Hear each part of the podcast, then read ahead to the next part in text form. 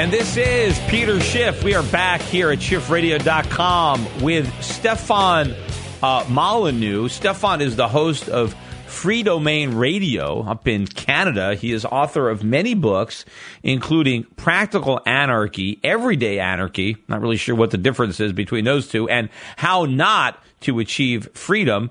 And, uh, you know, Stefan is probably the only guest on the show who can basically accuse me of wanting too much government. It's Stefan. Welcome to the show. Thanks, Peter. It's uh, great to be here. Yeah, so I'm in the uncomfortable position of being the guy who wants government, and you're trying to convince me why I'm wrong. And uh, uh, so you, I guess, is you're you're an anarcho anarchist? Is that how you describe, or anarcho capitalist? What's the how do you describe your philosophy here? Well, I think I would like to go out on a limb and describe my philosophy as correct. Uh, I'd, I'd, like not to give it a label, but just simply say that it's right. Look, the, the non-initiation of force is a basic moral axiom. There's ways that you can prove it philosophically, but the non-initiation of force and a respect for property rights are both universal moral standards that we all accept in our daily lives. And yet we get this weird reversal yeah, but we get this weird reversal.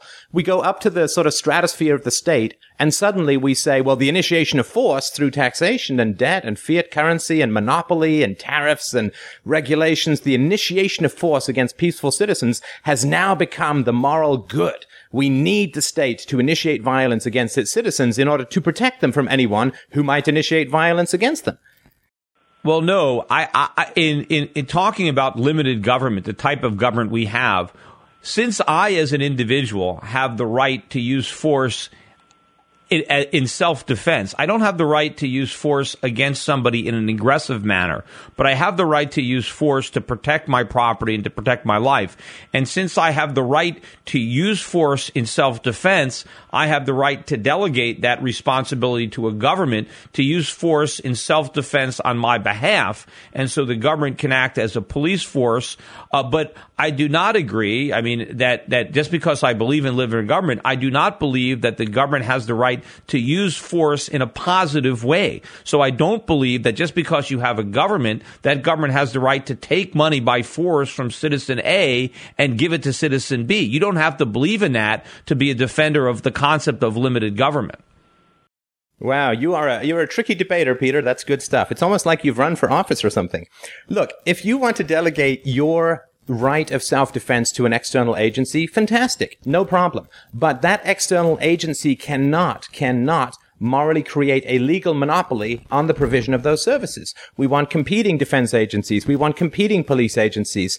Because if you give a social agency the right to monopolize its its uh, its services, then it's going to initiate force against competitors, which violates. But who talked about monopoly? I'm not. I'm not saying that the government should outlaw private security, uh, outlaw bodyguards. I'm not saying the government has to have a monopoly on the use of force. I think you know you you can you can designate other people. Uh, to do that. I mean, it doesn't mean that just because you give the government the power to defend you doesn't mean you you give up the power to exercise uh, self defense on your own. Well, I, I hate to tell you this then, Peter. I'm afraid that we're on the same side of the fence then, because if you say that the government should just be a service provider uh, of many service providers, then it's no longer fits the historical definition of the government, which is a legal monopoly on the use of force or initiation of force in a geographical area. If they're just another service provider, like one cell phone company among many, then it's not a government as we would describe it today.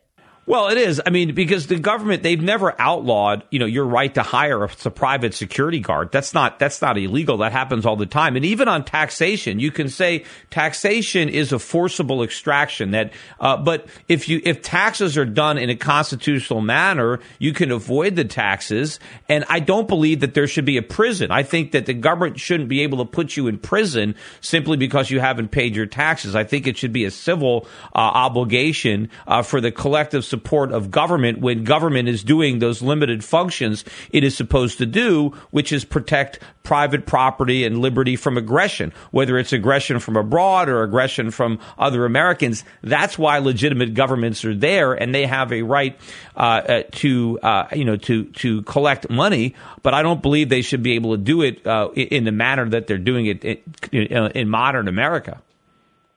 Well, I, I agree with you about that completely, which, which means that you can be confident that you're right, at least in my book. But if you're going to say that taxes should be voluntary and there should be no legal sanction against the non-payment of taxes, I think what you're describing is a charity, which I agree with. I think that's a good way of doing it. I'm not saying they should be voluntary, although you can certainly argue, as my father did, that the income tax is voluntary, even though the government will put you in jail for not volunteering. But I'm talking about you can avoid taxes. If the government puts a tax on an article of consumption, you don't have to buy that product and therefore you don't have to pay that tax. If there's a tax, if there's a toll on a bridge or a road, you don't have to use that bridge or road and then you don't have to pay that tax. So there are ways around taxation if you don't uh, you know, if you don't want to pay it. I'm not saying that the tax, the tax has to be mandatory. Otherwise, it's not by definition a tax. But there are ways of avoiding a mandatory tax. Well, okay, but if you give the example of a, t- a toll on a bridge or whatever, I mean, you agree that that's the initiation of force. Somebody crossing a bridge, uh, let's assume it's not privately owned or the private toll, but somebody who's crossing a bridge is not initiating the use of force, and therefore you can't initiate the use of force to extract money from them. That's called being a highway robber. No, no, but. No, but you can say if you want to go over this bridge, you've got to pay this toll to help pay the cost of the bridge. If you don't want to pay the cost of this bridge, then don't use the bridge. But if you want to, if you want to benefit from this bridge, you got to pay this toll. I mean, there's nothing, there's no force there because nobody forces you to go you use that bridge. But if you voluntarily decide that you're going to use that bridge, then you have to pay the toll. Now, do I think you should be put in jail if you don't pay the toll? No, but I think there should be a legal obligation. The government can sue you. They can they could put a lien on your property. They can garnish your wages to force you to pay that toll. But I don't think they should throw you in jail. All right, I, I, agree with you. Look, I mean, if you're going to use a bridge, you should pay for it. I'm not, I'm not a free rider dude, so I'm with you there. But let's move to the example of a tariff uh, uh on uh, sweaters coming in from China or whatever. Well, the people selling you sweaters from China are not initiating force. You're not initiating force when you go to uh, to buy those sweaters. So how does the government get the right to initiate force against you by slapping a tariff off? Well, it's I don't it's I don't think this is initiating force against me. They're not forcing me to do anything. They're simply saying if I choose to buy this product that was imported, I am going to pay this tax. I don't have to buy that product, therefore I don't have to pay that tax. But of course, if the, the, the tax revenue is used in a way that benefits all Americans equally, then it is legitimate a function of the government. You see, where, what I don't think, what would be maybe force, is if the government says, I'm going to take money away from from you and just give it to somebody else because I want to make their life better and I'm going to take money away from you and give it to some other person. That could be, that's theft as far as I'm concerned. But if the government is collecting tax revenues to provide for the government that makes my life and everybody else's life better by enforcing contracts and the rule of law and protecting private property, everybody benefits from that. And if we don't want to have free riders, everybody has to pay for the services that we all enjoy collectively from government. Well, yeah, and, and, my argument would be that the best way to to control the growth of government, because what you're describing, I would argue, is kind of like a theoretical ideal. I, I can't, I'm pretty well schooled in history. I got a master's degree in history from the University of Toronto, and I couldn't find an example of a government that stayed within that mandate.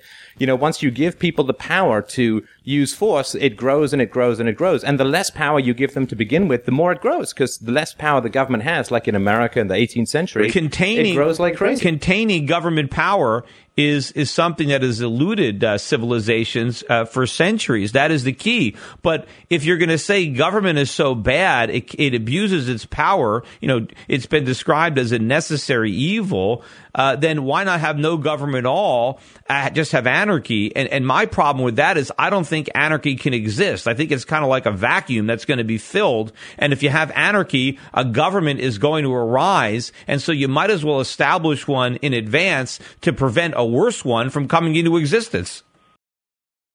Well, um, Okay, let's let's take that one step. Look, you you live in a state of anarchy. That's sort of you you said. Well, what's the difference between everyday anarchy and practical anarchy? These two free books I got.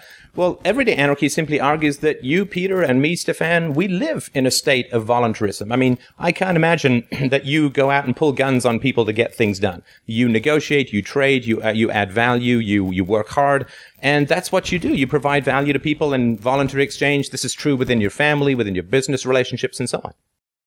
Unless you've got friends in government who can do that for you, you can, you can, I can have a business and I can uh, lobby Congress to go slap uh, uh, penalties and fines and barriers to entry on my competitors. So uh, you can't do it yourself, but you can uh, legally lobby Congress to do it for you. Right. And that's, of course, one of the problems of, of concentrated benefits and diffused costs. Like the, the profits of, of state lobbying are privatized and the costs are socialized, which is one of the reasons why it always grows. But you live, you say, well, anarchy can't exist, but you live in a state of, of voluntarism, of, of non-hierarchical coercion with all of your relationships, I would argue. When you go on TV, when you, you work with Asia Pacific Capital and you promote it, it's all voluntary. So it can exist. And you you look in the mirror. You're an example of a, a voluntary society. But we're not talking about anarchy in, in, in, the terms of individual interpersonal relationships. We're talking about from a society level. Is there going to be some kind of central level of authority, some, you know, a, a government? Uh, and I, I think if there is no government, uh, then society, you know, somebody is going to try to steal or rob, and then society is going to try to organize in some way uh, to protect itself from that kind of threat. And the minute the minute you get that kind of organization, you, you now have a government. I mean, the government just kind of comes in as people get together and decide to act uh, in concert with one another. This is Peter Schiff uh, with Stefan Molyneux uh, radio talk show host and author advocate of anarchy uh, as opposed to, I guess, the, the type of government we have now. And, you know, Stefan, uh, in America, the government is so bad that I would, I would definitely choose anarchy over what we got today. Even though I don't believe anarchy would would would survive uh, indefinitely, I would take my chances on whatever government might spontaneously develop one day because I figure it couldn't possibly be as bad as what we got now. Right, right. I mean, if you've got a, a, terminal cancer, you want it cut out, and it's like, well, maybe it'll grow back later, but that's less important than getting it out now. And I think, look, just look at some data. It, it, go ahead. Yeah, well, I was going to say though is if you're trying to, you know, move the needle on this and go away from big government towards less government, I think if you try to go all the way to uh, anarchy, which a lot of people would, you know, look at as chaos, I think it undermines our argument and makes it easier for our critics to say we're nuts. I think if you just argue for a smaller, limited government, uh, where governments have a, a, a, much smaller role, I think it's an easier argument to defend than to say that there should be no government whatsoever. Well, I agree with you that it's easier to move the needle than it is to sort of flip the pancake. But I mean, Peter, I, I would argue also that if you want to change a fundamental moral paradigm in society, and in this one, I would argue that it's the acceptance of the use of violence to solve complex social problems like drug addiction, like, like poverty, like education, like, like old age healthcare and so on. If we're just going to wave guns around laws, throw people in prison, print money like crazy and think that we're solving these problems, you and I, I'm sure, we perfectly agree that doesn't work. If you're going to want to change a fundamental moral paradigm, you have to keep hitting that moral argument. Uh, if you want to get rid of slavery, you don't argue for less slavery, you argue for no slavery, that the institution is immoral, and that's the way I approach the state. Sorry, go ahead. But you don't have to get you don't have to get rid of government completely to get government out of education. You don't have to get rid of government completely uh, to to end the war on drugs. I mean, we just have to enforce limited government and understand uh, that force can only be used in a defensive manner by government, and government cannot redistribute wealth. If it collects money through taxation, the money has to be used for the legitimate purposes of government, not to redistribute wealth. No matter how worthwhile or uh, uh, the, the, politicians might think a particular individual or group of individual is, uh, the government cannot take money from one citizen and give it to another. Citizens have to choose on their own uh, to support uh, you know charitable causes or individuals who might be in need. When the government does it, we recognize that theft is theft, and it doesn't matter who does it. If if if somebody comes and forcibly takes your money and gives it to somebody else, that's not legal, and that's not a, not a legitimate function of government. Well, I agree with you that theft is theft, and it doesn't matter who does it. But but explain this to me, and I'm, I don't mean this sarcastically. I'm genuinely open to the argument. I can't find an example where governments have stayed small. In fact, the smaller the governments begin, the larger they end up, because small governments generate huge wealth through a non-interference in free trade and through and enforcement of property rights. They generate huge wealth, which they use as collateral to borrow, to, to print money, to, to go into debt, to, to bribe their friends and punish their enemies. How is the citizen supposed to control this monolithic monopoly of violence called the state? How is that enforcement supposed to happen? There is no precedent for a government staying small. They always grow. But there's also no precedent for anarchy because governments always arise in, in, in, to fill that void. So it's going to happen. But yes, you know, can we find a better way uh, to keep government uh, limited? I mean, that's what the founding fathers strived to do, and they succeeded, even though government began to grow almost immediately after uh, uh the Constitution was ratified. We did hold a rein on government power uh, that lasted over a hundred And even though government gained power, it did it very slowly and, and, and, and it, it had to take it little, little bits at a time. And, and, and as we were able to keep government small, uh, we, you know, achieved unprecedented wealth and, and, and rising living standards uh, in America. We have to try to replicate those checks on government. But I don't know that simply abolishing it completely is, is going to work either. I think that if we, if we establish a very limited government from the get go, I think we can control its growth better than having no government and then having a very powerful one emerge uh, that we have no control over. Right now, but the argument from historical non-precedents, like you show me an example of a society without a government, well, I don't think that's hugely relevant. I mean, it's important and we need to look at historical facts, but, you know, before the end of slavery, you could make the same argument. You can say, well, you show me a society that's functioned without slavery. All societies have slavery, and if you get rid of slavery, you'll simply create a slavery vacuum and you'll get it back again. But that hasn't happened. Right? So if you get rid of an immoral institution, it doesn't always come back there, there, slavery wasn't a universal concept. It wasn't like every society had slavery, even in America. I mean, you know, you could look at the difference between the North, where there was very little slavery, and the South, and the North was more prosperous. Uh, the North was the economic juggernaut, uh, and, and there were, and, and that was not built on slave labor. Uh, you know, these were, these were, you know, free people who were employed.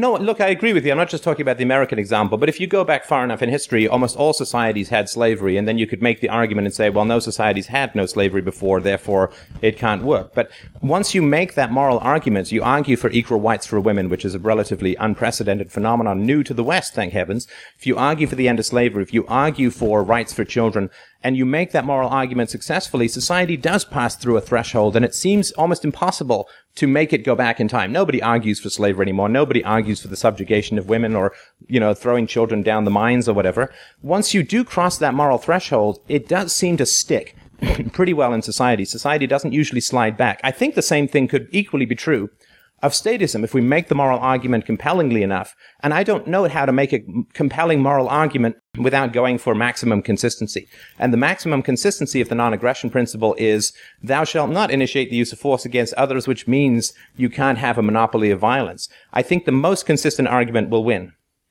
Even if you think that anarchy is some type of ideal, how do you get there? I mean, how would you get either in Canada or the US from a system of massive government to no government at all. I mean, I mean, I, I, mean, how would you even achieve such a monumental shift? I mean, wouldn't you need like some kind of violent revolution? And then you would have to assume that the revolutionaries, once they, you know, achieve power themselves, they, they relinquish it all and, and, and step back.